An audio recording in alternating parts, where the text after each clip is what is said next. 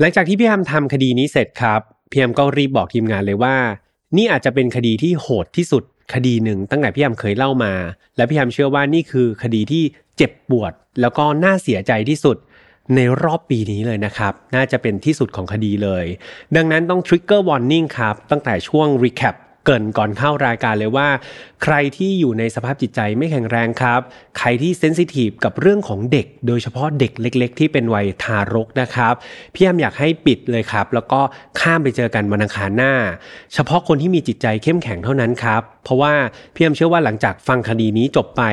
นอกจากบทเรียนที่เราได้แล้วความเจ็บปวดมันอาจจะฝังลึกอยู่ในจิตใจของเรา ยาวนานพอสมควร ดังนั้นพี่แอมรักแล้วก็เป็นห่วงทุกคนจริง ๆ เลยต้องเตือนกันไว้ก่อนครับ แต่ถ้าเกิดใครพร้อมกันแล้ว มาร่วมรับฟังแล้วก็ติดตามกันได้ใน Final f i l e เอพิโซดนี้กันเลยครับ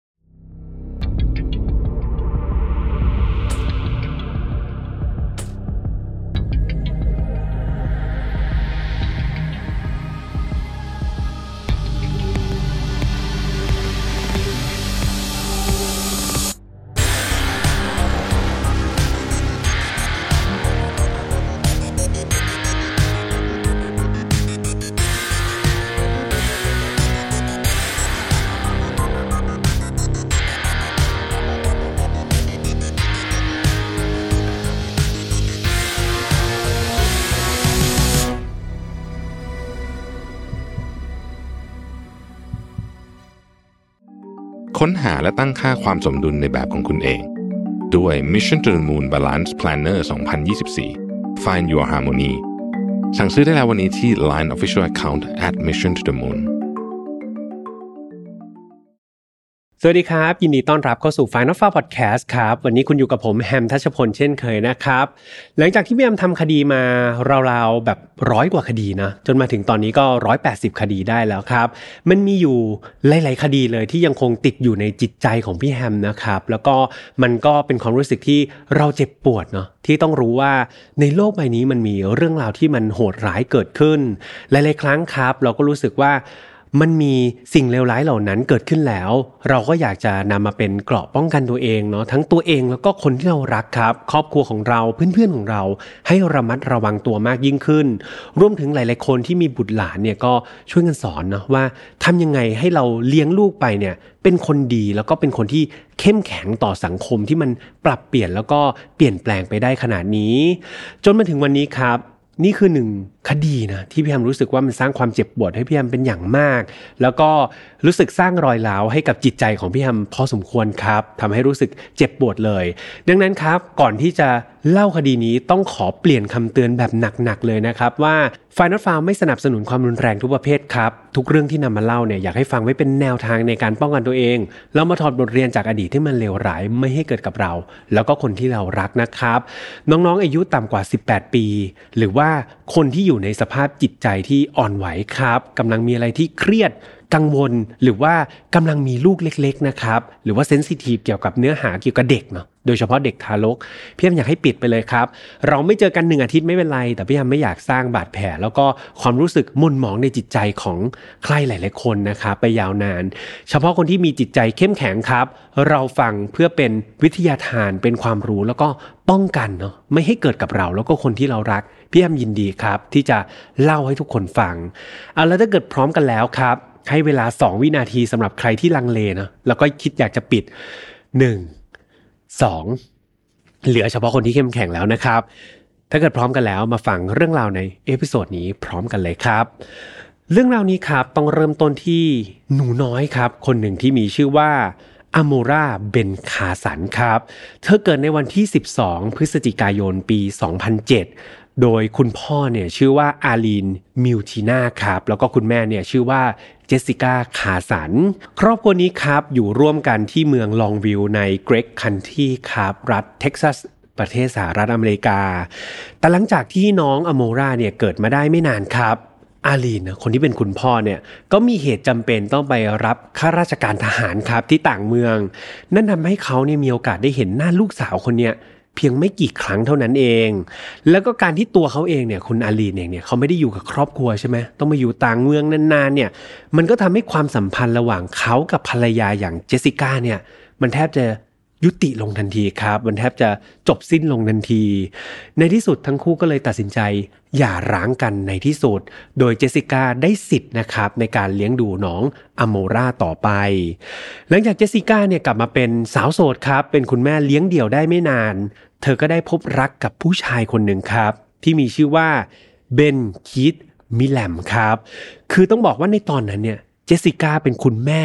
ก็จริงนะ แต่ว่าเธอยังเป็นคุณแม่ยังสาวครับ เจสสิก้าอายุเพียงแค่ 17 ปีเท่านั้นเองเพื่อนๆ ซึ่งเธอมีโอกาสที่จะเริ่มต้นความรักครั้งใหม่ได้ไม่ยากใช่ไหมครับ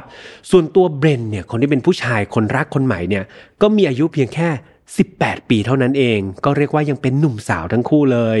นั่นทำให้เจสสิก้าแล้วก็เบนเนี่ยก็คบหากันครับตัดสินใจดูใจกันแล้วก็สานสัมพันธ์กันอย่างรวดเร็ว ไม่นานนักครับ หลังจากที่เป็นแฟนกัน เป็นแบบคบหากันเนี่ยทั้งคู่ก็ตัดสินใจย้ายมาอยู่ด้วยกันนะครับที่อพาร์ตเมนต์แห่งหนึ่งในเมืองลองวิวรัฐ เท็กซัสนะครับประเทศสหรัฐอเมริกาแห่งนี้ แน่นอนว่าน้องอโมราเนี่ยก็ต้องเข้ามาอยู่อาศัยภายใต้การเลี้ยงดูของทั้งสองคนนี้ด้วยเช่นเดียวกัน น้องอโมราในตอนนั้นวัยยังแค่ 11 เดือนนะครับเพื่อนๆยังไม่ขวบดีเลย เธอก็เป็นเด็กที่สดใสร่าเริงดีครับ เป็นเด็กที่มีจิตใจแจ่มใส เธอมีความสุขกับสิ่งรอบๆตัวได้ง่ายครับ แล้วก็เป็นเด็กที่ไม่ค่อยแบบกระจองงองแงแล้วครับ ไม่ค่อยจะร้องไห้สักเท่าไหร่ ทุกอย่างฟังมาถึงตรงนี้ก็ ค่อนข้างดีเลยใช่ไหมครับเพื่อนๆก็ดูเป็นครอบครัวที่มีความสุขดี ไม่ได้มีอะไรที่มันเลวร้าย จนกระทั่งหลังจากที่เจสสิก้าครับ คุณแม่คนนี้ย้ายมาอยู่กับเบรนได้สักระยะหนึ่งปรากฏว่าเธอเริ่มที่จะมีอาการแปลกๆเกิดขึ้นครับ คือว่าจู่ๆครับเจสสิก้าเนี่ยเธอเริ่มที่จะห่างเหินกับครอบครัวของตัวเองครับ เดิมทีปกติแล้วเจสสิก้าเนี่ยมักจะโทรศัพท์ไปคุยสารทุกสุขดิบกับคุณแม่ของเธอเนี่ย เป็นประจำโทรหาอยู่บ่อยๆ แต่ปรากฏว่าหลังจากที่ย้ายเข้ามาอยู่กับเบรนเนี่ยจู่ๆเจสสิก้าเนี่ยก็ตัดขาดเลยครับ ไม่ติดต่อหาคุณแม่ของเธอไปดื้อๆเลยโดยไร้เหตุผล ไม่พอครับไม่ใช่แค่ไม่โทรหาคุณแม่นะ อยู่ๆก็ไม่รู้เป็นไรครับ เจสสิก้าเนี่ยก็ไปเป่าประกาศบอกกับทุกคนบนโลกเลยนะ บอกว่าแม่ของเธอเนี่ย คือฆาตกร คือคนที่ฆ่าคุณพ่อของเธอครับ สิ่งนี้มันไม่ได้มีมูลเหตุอะไรชักนำเลยครับ เหมือนอยู่ดีๆเนี่ยเจสสิก้าก็นิมิตความคิดนี้ขึ้นมา โดยไร้เหตุผล แล้วก็ไปบอกกับผู้คนโดยทั่วเลยนะว่าแม่ของเธอเนี่ยฆ่าพ่อของเธอครับ เจสสิก้านี่อยู่ๆก็คิดหมกมุ่นครับ คิดถึงคุณพ่อของเธอ จนถึงขนาดไปซื้อแบบ ไอเป็นกระดานผีถ้วยแก้วครับเพื่อนๆ เพื่อนำไอสิ่งเนี้ยมาเป็นเครื่องมือในการติดต่อสื่อสารกับวิญญาณคุณพ่อของเธอ เธอนี่มีความเชื่อว่า กระดานผีถ้วยแก้วนี่แหละ จะช่วยให้เธอเนี่ยสามารถพูดคุยกับคุณพ่อ แล้วก็ให้คุณพ่อวิญญาณของคุณพ่อเนี่ยมาบอกเล่าความจริงได้ว่า คุณพ่อเนี่ย ตายเพราะอะไรกันแน่ ซึ่งในความเป็นจริงแล้วครับเพื่อนๆอันนี้พี่แอมเล่าความจริงให้ฟังเนาะคุณพ่อของเจสสิก้าจริง ๆ แล้วเขาฆ่าตัวตายเองนะครับ ตั้งแต่ตอนที่เจสสิก้าเนี่ยอายุได้เพียงแค่ 10 ขวบ มันไม่ได้มีการฆาตกรรมเกิดขึ้น ตามที่เธอไปกล่าวหาคุณแม่ของตัวเองเลยแม้แต่น้อย แถมในตอนนั้นตัวเจสสิก้าที่เป็นเด็ก 10 ขวบนี่แหละ เป็นคนแรกเลยครับ ที่ไปพบศพของคุณพ่อตัวเอง คือคุณพ่อเนี่ยแขวนคออยู่ในบ้านนะครับ เจสสิก้ากลับมาที่บ้านแล้วก็เป็นคนพบศพคนแรก อย่างไรก็ตามครับ ดูเหมือนว่าความทรงจำเหล่านั้น มันจะหายลืมเลือนไปจากเจสสิก้าในเวอร์ชั่นปัจจุบันนี้แบบหายจนหมดเกลี้ยงเลย ใน ปัจจุบันเนี่ยเจสสิก้ามีความเชื่ออย่างแรงกล้าเลยครับว่า คุณพ่อไม่ได้ฆ่าตัวตาย แต่คุณแม่นี่แหละ คือฆาตกรนะครับที่ฆ่าคุณพ่อของเธอ และกระดานผีถ้วยแก้วอันนี้แหละ ที่เจสสิก้าเชื่ออย่างสนิทใจเลยว่า มันคือตัวกลางที่ทำให้เธอเนี่ยได้พบความจริงจากวิญญาณของคุณพ่อของเธอครับ โดยเจสสิก้าเนี่ยกล่าวอ้างนะครับว่าเธอเนี่ยติดต่อกับวิญญาณของคุณพ่อได้นะ และคุณพ่อเนี่ยเป็นคนมาบอกเธอเองเลยว่า การตายของเขาเนี่ยคุณแม่มีส่วนต้องรับผิดชอบครับ นั่นทำให้เจสิก้าเนี่ยเชื่ออย่างปักใจเลยว่าแม่ของเธอคือฆาตกรฆ่าพ่อ เจสสิก้านี่หมกบุญมากๆครับ ต้องบอกว่าวันๆเธอไม่ทำอะไรเลย เล่นแต่ผีถ้วยแก้วคุยกับคุณพ่อแหละครับ ไม่สนใจแม้แต่การ ดูแลตัวเองและดูแลครอบครัวครับ เธอปล่อยให้รูปร่างหน้าตาของเธอเนี่ยสุดโทรมลงเรื่อยๆ ในขณะเดียวกันเบลนคนที่เป็นแฟนใหม่เนาะก็ไม่ได้คิดจะไปช่วยเหลืออะไรเจสสิก้าเลยแม้แต่น้อยกลับกันครับ เขากลับมีพฤติกรรมที่ชอบเข้าไปควบคุมเจสสิก้าแบบเบ็ดเสร็จ แล้วก็ควบคุมแบบมากขึ้นเรื่อยๆ ทุกวัน เริ่มต้นจากเบรนเนี่ยสั่งห้ามเลยไม่ให้มีเพื่อนคนไหนมาหาเจสสิก้าที่บ้านเลยแม้แต่คนเดียวครับดัดังนั้นเธอเนี่ยไม่มีโอกาสที่พบเจอคนภายนอกเลยแม้แต่คนเดียว นอกจากนี้เบรนยังไม่อนุญาตให้เจสสิก้าเนี่ยออกนอกบ้านเลยครับ แม้แต่วินาทีเดียวก็ไม่ให้ออกไปเนาะคือเบรนเนี่ยไม่ว่าเขาจะอยู่ที่บ้าน หรือว่าเบรนจะออกไปทำงานนอกบ้านเจสสิก้าต้องอยู่ในบ้านเท่านั้นครับ เว้นแต่ว่าจะออกไปนอกบ้านพร้อมกับเขา หรือว่าได้รับการอนุญาตจากเขาเท่านั้นครับ ไม่พอนะ นอกจากเบนจะควบคุมเจสสิก้าทุกอย่างในโลกแห่งความเป็นจริงแล้วในโลกออนไลน์ครับ เบนก็ยังเข้าไปควบคุมเช่นเดียวกัน เบนนี่ไปขอมาหมดเลยครับ user password โซเชียลมีเดียของเจสสิก้ามีกี่โซเชียลเบนไปเอา user password มาหมดเลย แล้วก็เข้าไปควบคุมการโพสต์ การเล่นโซเชียลมีเดียทุกๆอย่างของเจสสิก้าแบบเบ็ดเสร็จครับ โดยที่เจสสิก้าเนี่ยไม่มีสิทธิ์ที่จะโต้เถียงเลยแม้แต่น้อย กลับไปที่ด้านของเจสสิก้าบ้าง พฤติกรรมของเธอนี่ต้องบอกว่ามันแย่ลงเรื่อยๆครับ เธอยังคงหมกมุ่นแล้วก็ไม่ดูแลตัวเอง ซึ่งสิ่งนี้มันก็สะท้อนอะไรบางอย่างได้ใช่ไหมครับ นั่นก็คือสภาพจิตใจของเธอครับ มันย่ำแย่ลงเรื่อยๆ เช่นเดียวกัน และด้วยการที่ปล่อยปะละเลยครับ ไม่ได้รับการดูแลหรือว่าพาไปรักษาใส่ใจ นั่นทำให้เจสสิก้าเนี่ยมีความคิดแล้วก็การกระทำเนี่ย แปลกมากขึ้นเรื่อยๆ จากเดิมทีเธอเล่นผีถ้วยแก้ว เพื่อพูดคุยกับวิญญาณพ่อใช่ไหมพอเวลาผ่านไปครับ จิตใจของเธอเริ่มผิดเพี้ยนขึ้นไปอีก เจสสิก้าเริ่มหลงผิดครับ คิดว่าตอนนั้นเนี่ย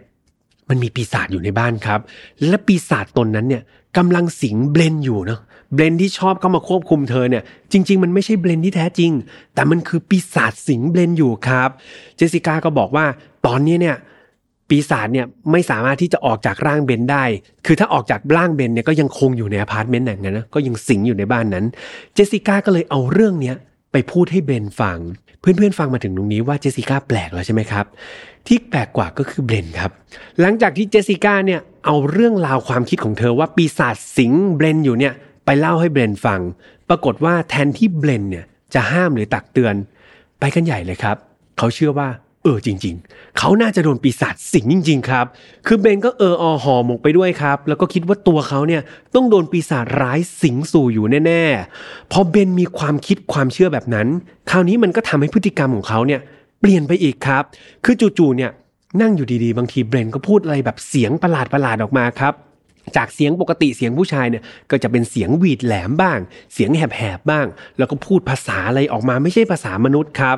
โดยทุกๆ ครั้งที่เขามีพฤติกรรมเหล่านี้ พอเขาหายนะครับเขาก็จะมาบอกกับเจสสิก้าว่านี่ไงเขาโดนปีศาจสิงอยู่จริง ๆทำให้เขาเนี่ยพูดจาอะไรออกมาเลอะเทอะเปื้อเปื้อนไปหมด แถมเบรนเนี่ยเขายังบอกเจสสิก้าด้วยนะว่าเฮ้ยตอนที่เขาถูกปีศาจสิงอยู่เนี่ยเขาไม่เป็นตัวของตัวเองก็จริงนะ แต่มันก็มีข้อดีอยู่ นั่นก็คือในจังหวะที่ปีศาจสิงร่างเขาอยู่เนี่ยเขาสามารถพูดคุยกับพระเจ้าได้ครับ ดังนั้นถ้าเขาอยากรู้อะไรเนี่ยเขาไปถามพระเจ้าได้โดยตรงเลย แต่เป็นเฉพาะช่วงเวลาที่ปีศาจสิงเขาอยู่เท่านั้น ฟังมาถึงตรงนี้ครับเพื่อนๆ สถานการณ์ครอบครัวนี้เป็นไงครับ มันผิดเพี้ยนแล้วก็บิดเบี้ยวไปหมดแล้วใช่ไหมครับ ความคิดของเบนแล้วก็เชสิก้าเนี่ยตอนนี้หมกมุ่นอยู่กับเรื่องของวิญญาณ แล้วก็ปีศาจแบบถอนตัวไม่ขึ้น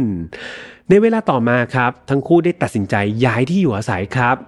จากเดิมอพาร์ตเมนต์ในเมืองลองวิวใช่ไหมครับ พวกเขาก็ออกไปอาศัยอยู่ในลักษณะเหมือนรถบ้านนะครับ เป็นรถที่ตกแต่งมาเป็นบ้านเนาะอยู่ที่เมืองทาทัมนะครับ ในรัฐเท็กซัสแห่งเดียวกันนี้ โดยต้องบอกว่าในตอนที่ครอบครัวของเจสสิก้ากับเบรนย้ายออกไปเนี่ย พอเจ้าของอพาร์ตเมนต์เขากลับมาดูนะว่าโอ้โหอพาร์ตเมนต์ที่ครอบครัวนี้เช่าเป็นยังไง คือต้องบอกว่าเจ้าของอพาร์ตเมนต์แทบช็อกครับ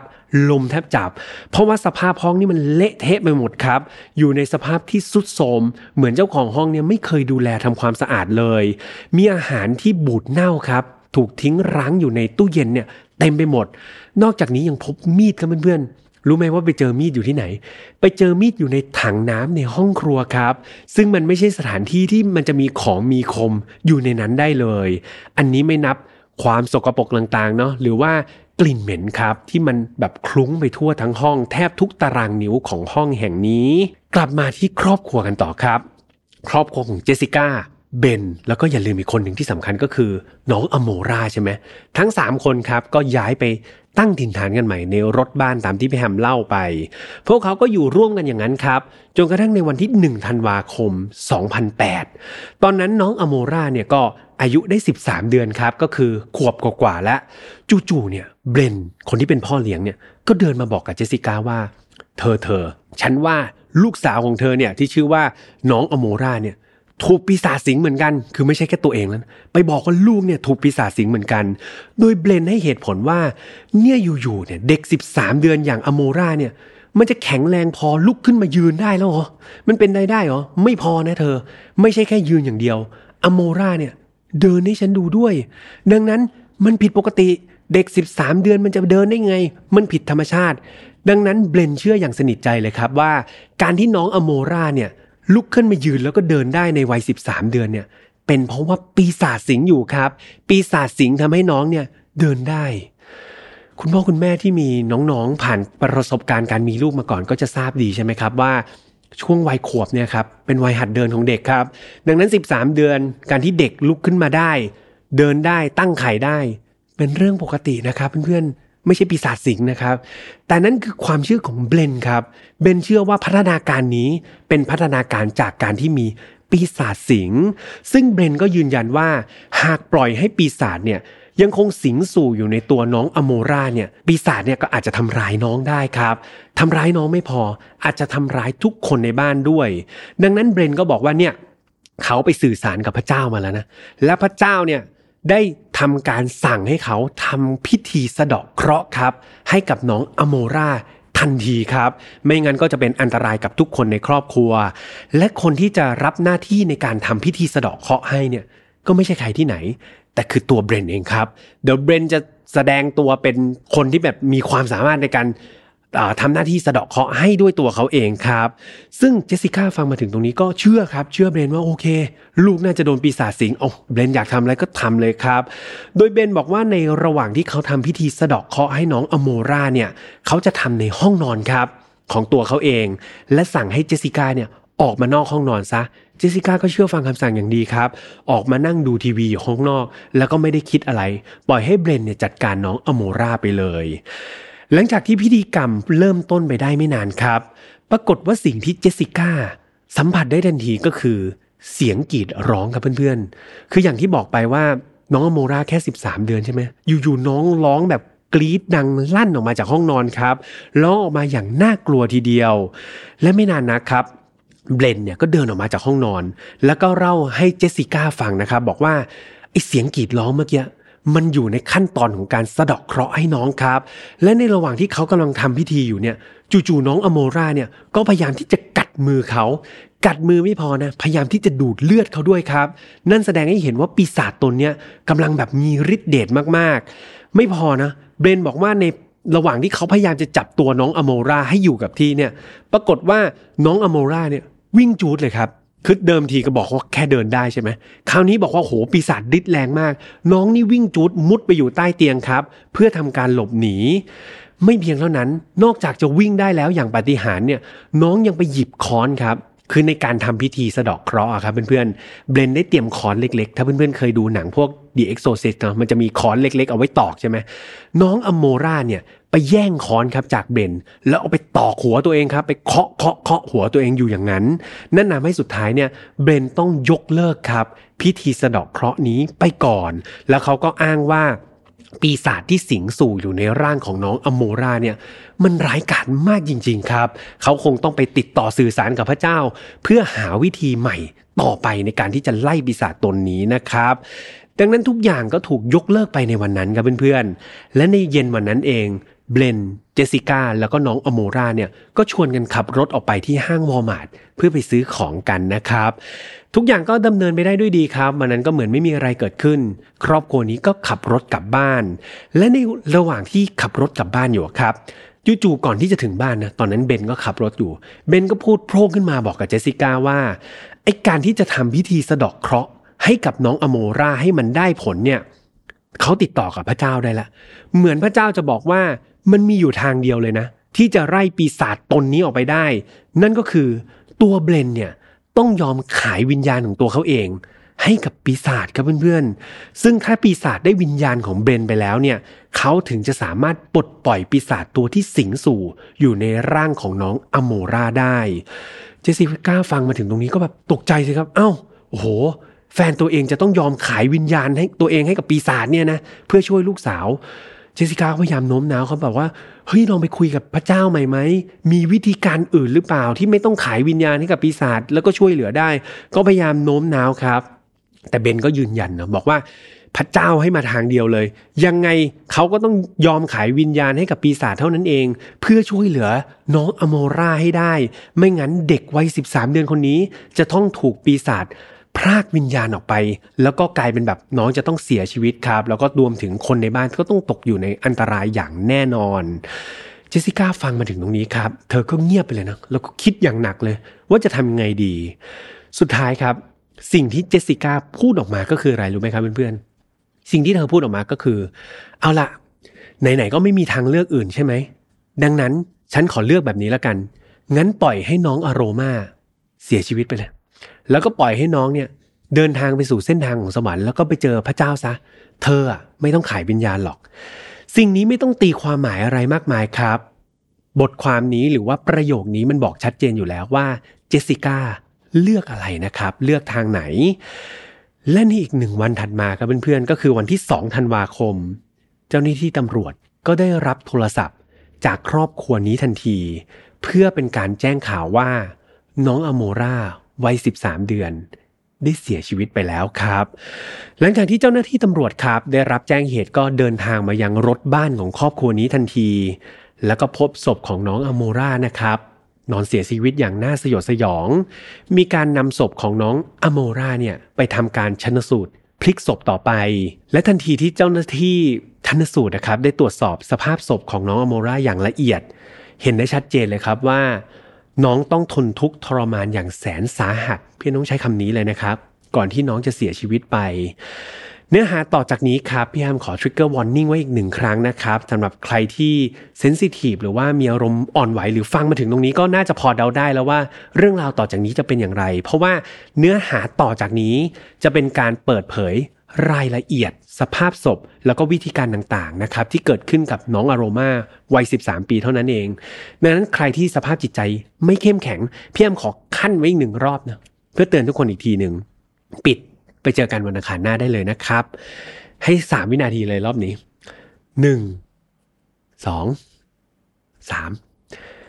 ถ้าพร้อมกันแล้วนะครับ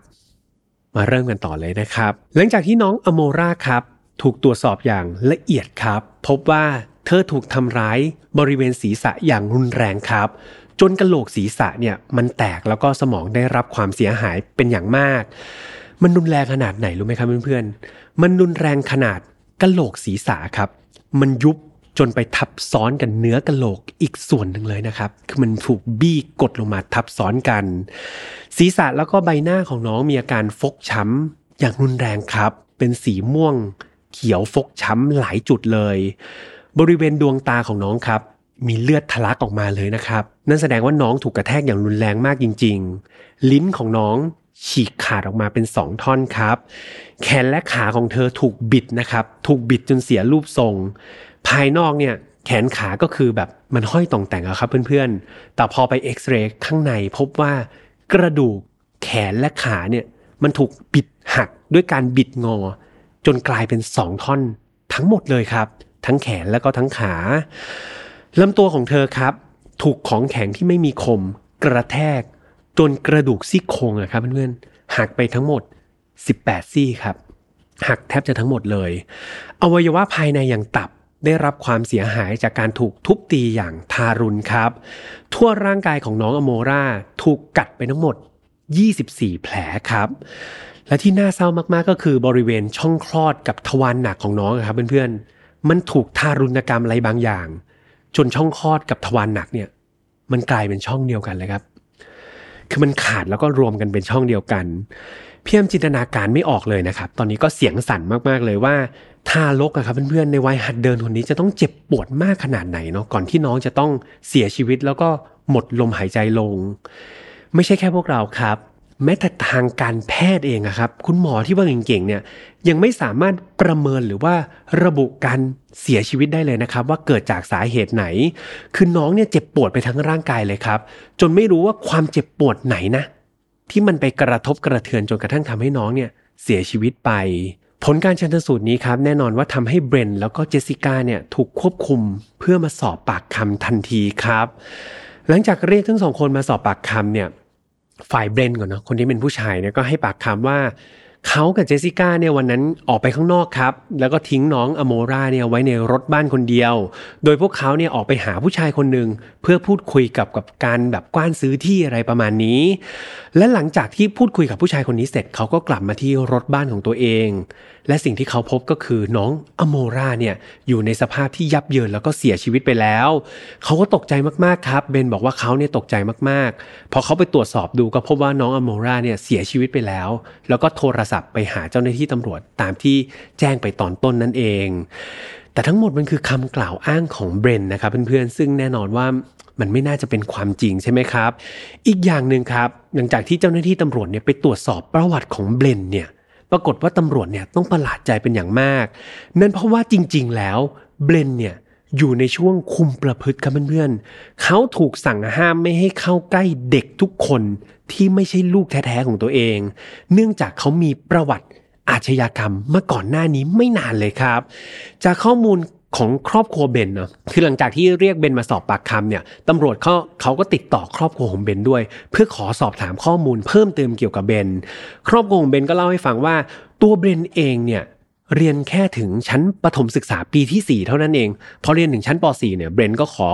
ลาออกมาครับ เพราะว่าเกเรมากๆ แล้วก็ใช้ชีวิตเลื่อยเปื่อยอย่างไร้จุดหมาย ไม่หางานทำไม่เรียนก็คือเที่ยวเล่นไปเรื่อยๆ ขอตังค์พ่อแม่ไปเรื่อยๆ ตามคำบอกเล่าของคุณแม่ของเบรนนะครับ เธอก็อ้างว่าเบรนเนี่ย มีอาการผิดปกติทางด้านพัฒนาการมาตั้งแต่เด็กครับ โดยตัวเขาเนี่ยร่างกายของเขาเนี่ยเหมือนผู้ใหญ่ก็จริง แต่ว่าความคิดหรือว่าวุฒิภาวะต่างๆ ของเบรนเนี่ยเหมือนเด็ก 12 ปีเท่านั้นเอง นอกจากนี้เบรนยังมีอาการชอบเสพยาเสพติดครับ หลากหลายชนิดอยู่บ่อย ๆ ด้วย เบรนเองเคยมีประวัติการพยายามฆ่าตัวตายมาแล้วถึง 2 ครั้งครับ โดยจะเป็นช่วงเวลาหลังจากที่คุณพ่อของเขาเนี่ยเสียชีวิตลง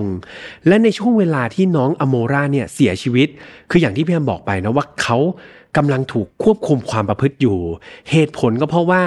ก่อนหน้านี้ไม่นานครับเบนเพิ่งไปก่อคดีมา ซึ่งคดีโทษทันที่เขาได้รับก็คือ การล่วงละเมิดทางเพศเด็ก เยาวชนอายุต่ำกว่า 14 ปีครับเพื่อนๆ คือเนื้อหาของคดีก่อนหน้านั้นที่เบรนไปโดนเนี่ยคือพี่แอมไปหาข้อมูลมาเนาะเขาบอกว่าเบรนเนี่ยแอบย่องเข้าไปในบ้านของคนคนหนึ่งครับ ซึ่งบ้านของคนคนนั้นเขาเป็นครอบครัว แล้วก็มีลูกสาวอายุ 13 ปีเท่านั้นเอง ตอนที่เบรนเข้าไปเนี่ย ปรากฏว่าตอนนั้นเนี่ยเขาไม่ได้ทำร้ายอะไรลูกสาวเนาะเพียงเข้าใจว่าลูกสาวไม่อยู่ที่บ้าน แต่สิ่งที่เบรนทำเนี่ยก็คือไปลื้อชุดชั้นในครับ ไปลื้อเกะชุดชั้นในแล้วก็ออกเอาออกมานะเตรียมที่จะขโมยชุดชั้นในของเด็กสาว 13 ปีคนนี้ แต่ว่าสุดท้ายครับก็มีคนในบ้านเนี่ยพบเห็นเบรนซะก่อน แล้วก็ไปแจ้งเจ้าหน้าที่ตำรวจนะครับเบรนก็เลยถูกตั้งข้อหาความผิดทางอาญาครับ แล้วก็ถูกตัดสิน จำคุก 180 วันครับ จากข้อหาขโมยชุดชั้นในอันนี้เนาะอย่างไรก็ตามเบรนเขาก็ต้องมีทนายใช่ไหมครับ ทนายก็มาสู้คดีแล้วครับ ก็บอกว่าเฮ้ยเนี่ยเบรนแค่เข้าไปขโมยชุดชั้นในเอง ยังไม่ได้ทำร้ายอะไรร่างกายหญิงสาวเลย ยังไม่ได้ทำอะไรสักหน่อย ดังนั้น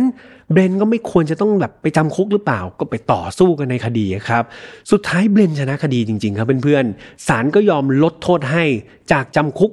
180 วัน ก็เหลือเพียงแค่การควบคุมความประพฤติเท่านั้นเอง โดยศาลเนี่ยสั่งควบคุมความประพฤติเบนไม่ให้เข้าใกล้เด็กๆ เยาวชนทุกคนที่ไม่ใช่ลูกแท้ๆของตัวเองนะครับ แต่ปรากฏว่ามันมีความผิดพลาดอยู่นิดนึงเกี่ยวกับคดีนี้ครับ คือปกติแล้ว ออใครก็ตามนะเพื่อนๆถ้าเกิดฟังคดีมาเยอะๆเนี่ยใครที่มีการแบบกระทำความผิดทางเพศเนี่ยปกติแล้วจะต้องมีการระบุประวัติครับลงในฐานข้อมูลนะว่าเออนายเอเคยไปทำคดีทางเพศ แบบเกี่ยวกับเยาวชน หรือไม่เกี่ยวกับเยาวชนก็ตามเขาก็จะเก็บบันทึกลงในฐานข้อมูลไว้ทั้งหมด แต่ปรากฏว่าตัวเบลนเองเนี่ยพอถูกลดโทษลงมาเหลือแค่การคุมประพฤติ ไม่รู้ครับว่าเกิดข้อผิดพลาดอย่างใดเนาะแต่สุดท้ายประวัติของเบลนเนี่ย ไม่ได้ถูกบันทึกลงในฐานข้อมูลของตำรวจครับเพื่อนๆ นั่นทำให้ประวัติของเขาเนี่ยดูใสสะอาด เกินกว่าความเป็นจริงที่ ที่มันควรจะเป็นนะครับ ดังนั้นพอกลับมาที่ภาคความสืบสวนครับ หลังจากที่ตำรวจเนี่ยได้ข้อมูลสำคัญนี้มานะว่าเฮ้ยเบรนเนี่ยถูกควบคุมความประพฤติอยู่ มีประวัติที่ไม่ดีมาตำรวจก็เลยเชื่อเลยว่า สิ่งที่เบรนพูดมาเนี่ยว่าเขาไม่รู้ไม่เห็นออกไปข้างนอกมาแล้วกลับมาเจอน้องอโมราเนี่ยมันอาจจะไม่เป็นความจริงครับตำรวจก็เลยเข้าไปสืบสวนนะครับไปสืบหาหลักฐานในรถบ้านของครอบครัวนี้ และตำรวจก็พบหลักฐานแล้วก็ข้อมูลเยอะแยะมากมายไปหมดครับ มีการพบรอยเลือดนะครับของน้องอโมราเนี่ยมากมายหลายจุดในห้องนอนเลยครับ ยังไม่นับรวมถึงอุปกรณ์ทำความสะอาดต่างๆนะครับที่ถูกทิ้งไว้ นอกจากนี้ยังมีพยานคนหนึ่งครับ เป็นเจ้าของโรงรับจำนำเนาะก็คือเจ้าของโรงรับจำนำเนี่ยก็บอกว่า ในช่วงเช้าตรู่ครับของวันที่เกิดเหตุเนี่ยวันนั้นเนี่ยอยู่ๆเบรนกับเจสสิก้าเนี่ยก็มาที่โรงรับจำนำแล้วก็ขอเช่าครับอุปกรณ์อย่างหนึ่งไป สิ่งที่เขาขอเช่าไปคืออะไรรู้ไหมครับ สิ่งทิ้งนั้นก็คือเลื่อยไฟฟ้ากับเพื่อนๆ มันฟังดูแปลกๆใช่ไหมคนเราอยู่ๆไปขอเช่าเลื่อยไฟฟ้ามา ซึ่งตำรวจก็เชื่อเลยครับว่า แผนเดิมทีเนี่ยเข้าใจว่าเบรนกับเจสสิก้าเนี่ยน่าจะเตรียมเลื่อยไฟฟ้านี้เอาไว้ ชำแหละศพน้องอโมราครับ เพื่ออำพรางคดีอาจจะเอาไปซุกซ่อนอะไรต่อไป เพียงแต่ว่าภายหลังเนี่ยเชื่อว่าสองคนนี้น่าจะเปลี่ยนใจครับ แล้วก็โทรหาเจ้าหน้าที่ตำรวจแทน จากหลักฐานต่างๆครับตำรวจก็นำไปประกอบการไต่สวนแล้วก็สืบสวนทั้งเบรนแล้วก็เจสสิก้าหลังจากที่สอบปากคำอย่างหนักเนาะเบรนก็ยืนการคำเดิมครับว่าเขาไม่รู้ไม่เห็น แต่สุดท้ายคนที่ยอมเปิดเผยข้อมูลออกมาก่อนก็คือเจสสิก้าเพื่อนๆ เจสสิก้าคนที่เป็นแม่เนี่ยหลังจากสอบสวนไปหนักๆเนี่ย เธอก็เลยยอมเปิดเผย แล้วก็เล่าเรื่องราวต่างๆ ให้กับเจ้าหน้าที่ตำรวจฟัง โดยเธอเล่าหมดเลยครับ ตั้งแต่ความเชื่อเรื่องของปีศาจวิญญาณคุณพ่อ จนไปถึงพิธีกรรมสะดอกเคราะห์ครับ ให้กับน้องอโมราซึ่งก็เชื่อได้ว่านี่แหละคือสาเหตุในการเสียชีวิตของน้องอโมรานั่นเอง ดังนั้นเท่ากับเจสสิก้าเนี่ยก็ยอมรับครับ ว่าเธอมีส่วนเกี่ยวข้องจริง ๆ กับการเสียชีวิตของน้องอโมราจากปากคำของเจสสิก้าก็แน่นอนว่าก็ต้องไปลากพ่วงในเบรนเข้ามาด้วยแหละครับ ก็เชื่อว่าเขาก็เป็นคนกระทำความผิด แล้วก็เจสสิก้าคือพยานชั้นเอกเลยนะครับ ที่บอกได้ว่าเบรนนี่แหละคือคนที่กระทำการ เพราะว่าเขาเป็นคนที่ทำพิธีกรรมสะเดาะเคราะห์นี้ด้วยตัวเองเลยใช่ไหมครับเบรนกับเจสสิก้าถูกนำตัวไปพิจารณาคดีในชั้นศาลต่อไปครับ ซึ่งในระหว่างพิจารณาคดีเนี่ย เพื่อนๆ ปรากฏว่าสองคนนี้เริ่มทะเลาะกันเองครับทนายฝ่ายนายเบรนเนี่ยก็โบ้ยนะโบ้ยความผิดทั้งหมดให้กับเจสสิก้าครับ บอกว่าเจสสิก้านั่นแหละ มากล่าวหาเบรน จริง ๆ แล้วเจสสิก้าเนี่ยเป็นคนบงการทุกอย่างครับ เป็นคนเล่าเรื่องราวแต่งเรื่องปีศาจทั้งหมดขึ้นมาเนี่ยเพื่อโบยความผิดให้กับเบนนะครับว่าเป็นฆาตกร ในขณะที่เจสสิก้าเองครับก็กล่าวหาเบนครับบอกว่าไม่จริงเบรนนั่นแหละที่ชอบมาแบบ บังคับจิตใจเธอเข้ามาควบคุมเธอและใช้ความรุนแรงทุกอย่างในบ้านหลังนี้ครับ คือทนายทั้งสองฝ่ายก็แบบสู้คดีกันอย่างดุเดือดเลย การต่อสู้ในชั้นศาลครับ เรียกว่ากินเวลากันอย่างยาวนานครับ และเนื่องจากคดีนี้อย่างที่พี่แอมเล่าไปเนาะมันสะเทือนขวัญมาก ๆทำให้ได้รับความสนใจจากสื่อมวลชน แล้วก็ผู้คนเป็นจำนวนมากครับ ทุกคนจับตาดูคดีนี้กันอย่างใกล้ชิดครับ เพราะว่ามันสร้างความแบบสะเทือนใจเนาะให้กับคนทั้งรัฐเลยเนาะ เกี่ยวกับคดีที่แบบมันสยองขวัญมากที่เกี่ยวกับเด็กอายุแค่ 13 เดือนคนนี้ครับ เวลาก็ผ่านไปจนในที่สุดในช่วงเดือนพฤษภาคมปี 2010 ครับ ผลการตัดสินคดีนี้ก็ออกมาเสียที โดยเจสสิก้าคาสันก่อน คนที่เป็นคุณแม่เนี่ยถูกตัดสินว่ามีความผิดจริงในฐานผู้สมรู้ร่วมคิดครับ และโทษที่เธอต้องได้รับก็คือ การจำคุกตลอดชีวิตโดยไม่รอลงอาญาใด ๆ ครับ ก็เรียกว่าไปติดคุกจนตายไปเลยนะครับ ในขณะที่เบลนคนที่เป็นฝ่ายชายเนี่ยถูกตัดสินว่ามีความผิดจริงในข้อหาฆาตกรรมครับเพื่อนๆ คือตำรวจเชื่อว่านายเบลนนี่แหละเป็นคนฆาตกรรม และโทษที่เขาต้องได้รับก็คือ การประหารชีวิตครับ โดยกำหนดการประหารชีวิตนายเบนก็คือวันที่ 21 มกราคม ปี 2021 เวลา 18 นาฬิกาครับ พอคำตัดสินนี้ออกมาแน่นอนว่าเบนก็ต้องถูกนำตัวไปจำคุกในแดนประหารทันทีในรัฐเท็กซัสนะครับ ซึ่งแน่นอนว่ามันก็ไม่ใช่ว่าตัดสินประหารวันนี้แล้วพรุ่งนี้จับขึ้นเขียงไปประหารเลย มันไม่ใช่อย่างนั้นใช่ไหมครับ มันก็มีกระบวนการในการรอคอยยาวนาน รวมถึงตัวเบนเองเนี่ย ก็ไม่ยอมแพ้ครับ ทนายของเบนก็โอ้โหออกมาขออุทธรณ์ครับ เพื่อขอลดโทษคดีนี้ ก็มีการต่อสู้คดีกันต่อนะ แต่ฝั่งเจสสิก้าคือเธอยอมนะครับ เธอยอมจำคุกตลอดชีวิต แล้วก็ขอชดใช้ในความผิดของตัวเอง จะมีแต่เบนเนี่ยครับที่ไม่ยอมแพ้แล้วก็สู้คดีกันต่อไป สุดท้ายเบนเนี่ยระหว่างสู้คดีเบนก็ต้องไปอยู่จำคุกอยู่ในแดนมหานะก็อยู่ในนั้นครับรอคอยความตายยาวนานถึง 10 ปีครับเพื่อนๆ ในที่สุดการสู้คดีนี้ก็สิ้นสุดลง โดยศาลอุทธรณ์ครับ แห่งรัฐเท็กซัสได้มีคำสั่งให้ ยกเลิกครับ ยกเลิกการประหารชีวิตนายเบรนนี้ไปก่อนชั่วคราวนะครับเพื่อนๆ คือไม่ได้ว่ายกเลิกไปเลยนะ แต่ยกเลิกชั่วคราวไปก่อน คือเดิมทีบอกว่าเดี๋ยว 21 มกราคมปี 2021 เนี่ยจะประหารชีวิตใช่ไหมบอกอะงั้นขอยกเลิกไปก่อน21มกรายังไม่ต้องมาหารนะ ขอนำคดีนี้มาพิจารณาอีกครั้งหนึ่งครับ โดยเหตุผลที่ศาลอุทธรณ์เนี่ยยอมยกเลิกการประหารชีวิตไปชั่วคราว เพราะว่าทางศาลเนี่ยแจ้งว่าเขาขอพิจารณาเกี่ยวกับสภาพและความสามารถทางจิตใจของเบรน รวมถึงความบกพร่องทางด้านพัฒนาการของเบรนก่อนนะครับ ซึ่งมันก็เป็นจุดที่ทนายของเบรนเนี่ยเอามาสู้คดีตลอด คือพูดประมาณว่าเบรนเนี่ยไม่ปกติครับ มีสภาพจิตใจที่ไม่ปกติ ดังนั้นจะมาพิจารณาโทษแบบคนปกติเนี่ยไม่ได้ก็เรียกว่าทนายเนี่ยสู้สุดฤทธิ์เลยนะครับ จนถึงวันนี้ครับนายเบรนคีธ มิแลมเนี่ยก็ยังคงอยู่รอดปลอดภัยดีครับ และคดีของเขาก็คงไม่สิ้นสุดลงเนาะก็ยังคงต้องมีการต่อสู้แล้วก็ลุ้นกันต่อไปครับว่าสุดท้ายแล้วบั้นปลายชีวิตของนายเบรนเนี่ย จะต้องรับโทษประหารชีวิต หรือว่าสุดท้ายแล้วเขาจะได้รับความเมตตากรุณาจากทางศาลนะครับ แล้วก็ผ่อนผันลดโทษกันมา อันนี้เราก็ต้องติดตามกันต่อไปนะครับ ยังไงถ้าเกิดมีข้อมูลเพิ่มเติม พี่แฮมจะอัปเดตลงใน Final f a r Family ครับ หรือว่าเพื่อนๆมีข้อมูลเพิ่มเติมอย่างไรเนี่ยก็นำมาอัปเดตกันได้ แต่ว่าณวันนี้เนาะ นี่ก็คือช่วงที่พี่แฮมอัดเนี่ยจะเป็นช่วงต้นเดือนสิงหา ช่วงช่วงเดือนสิงหาเนี่ยพี่แฮมเข้าไปเสิร์ช Google แล้วยังคงอยู่ในช่วงพิจารณาคดีใหม่ครับ คดีก็ยังคงแบบคลาคาซังแบบนี้ต่อไปยังไม่ได้สิ้นสุดนะครับ ดังนั้นวันที่ออกอากาศไปอาจจะมีอัปเดตมากกว่านี้ เพื่อนๆก็มาแชร์ให้พี่แฮมฟังได้ละกันนะครับ จบลงไปแล้วครับ คดีนี้ก็เป็นอีกหนึ่งคดีที่ เจ็บปวดมากๆครับ นี่ก็เป็นเนื้อหาที่พี่แฮมบั่นทอนจิตใจตัวเองเนาะเพราะอย่างที่บอกไปว่าก่อนนำมาเล่าให้เพื่อนๆฟังนี้พี่แฮมก็คัดกรองไปแล้วระดับหนึ่งนะครับ บางครั้งเราไปหาข้อมูลมามัน